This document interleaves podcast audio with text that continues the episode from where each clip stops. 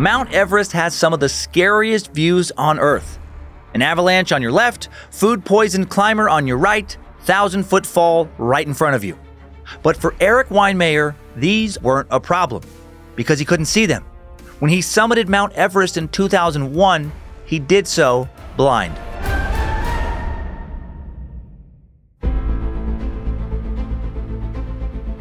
Hello and welcome to Incredible Feats, a Spotify original from Parcast. I'm your host, Dan Cummins. You can find episodes of Incredible Feats and all other Parcast shows for free on Spotify or wherever you listen to podcasts.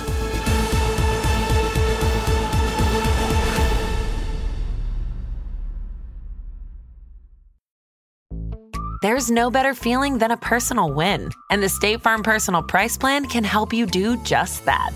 Talk to a State Farm agent today to learn how you can bundle and save with the Personal Price Plan. Like a good neighbor, State Farm is there. Prices are based on rating plans that vary by state. Coverage options are selected by the customer. Availability, amount of discounts and savings, and eligibility vary by state.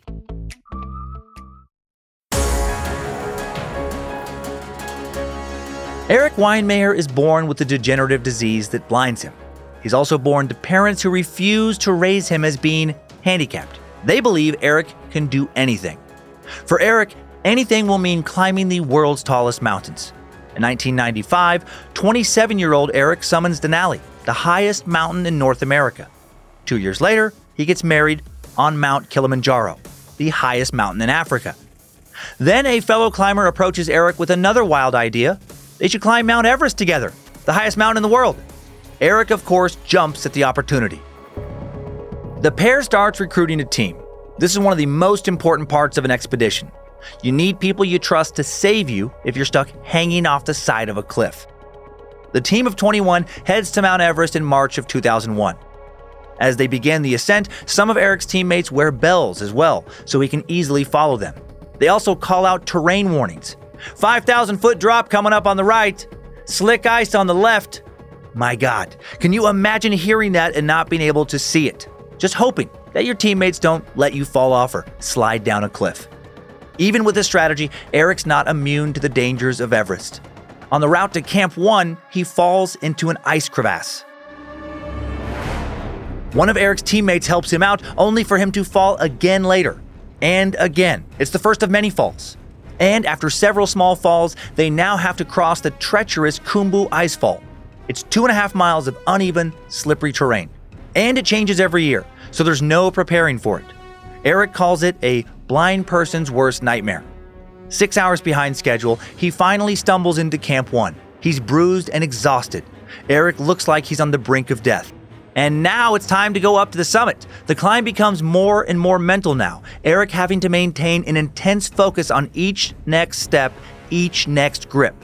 As he climbs up ice walls, Erik has to listen to the tapping of his ice pick evaluating by sound alone if he thinks each new step can hold his weight. If he judges wrong, a block of ice as big as a coffin could crush him. They race forward all the way to the Hillary Step, 39 feet of sheer cliff face, and they climb straight up. And on May 25th, 2001, two months after starting the trek, Erik Weihenmayer summits Mount Everest joining him the most climbers from any one team to reach the summit together. 19 of the 21 people who started made it up. At the top, while the others soak up the view, Erik listens. He can hear so much open space on all sides, sky everywhere, and mountain below. It's infinite and beautiful. He doesn't need the view. He experiences the magic of the summit in a way no one has before. After a long descent, back at a normal altitude, Erik goes on to co found a nonprofit called No Barriers that helps other people with disabilities like his live their dreams. For Erik, climbing Everest wasn't about proving what blind people could do, it was just about living his dream of climbing the mountain. And he wants to give similar dreams to others.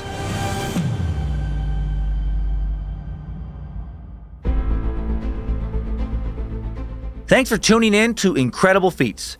For more episodes of Incredible Feats, follow us on Spotify. And for more shows like this, check out the other Parcast shows, all available on Spotify or anywhere you listen to podcasts. For more information on Erik, check out erikweihenmayer.com. For this episode, we also found coverage by Time Magazine, Outside Online, and Erik's interview with Oprah incredibly helpful.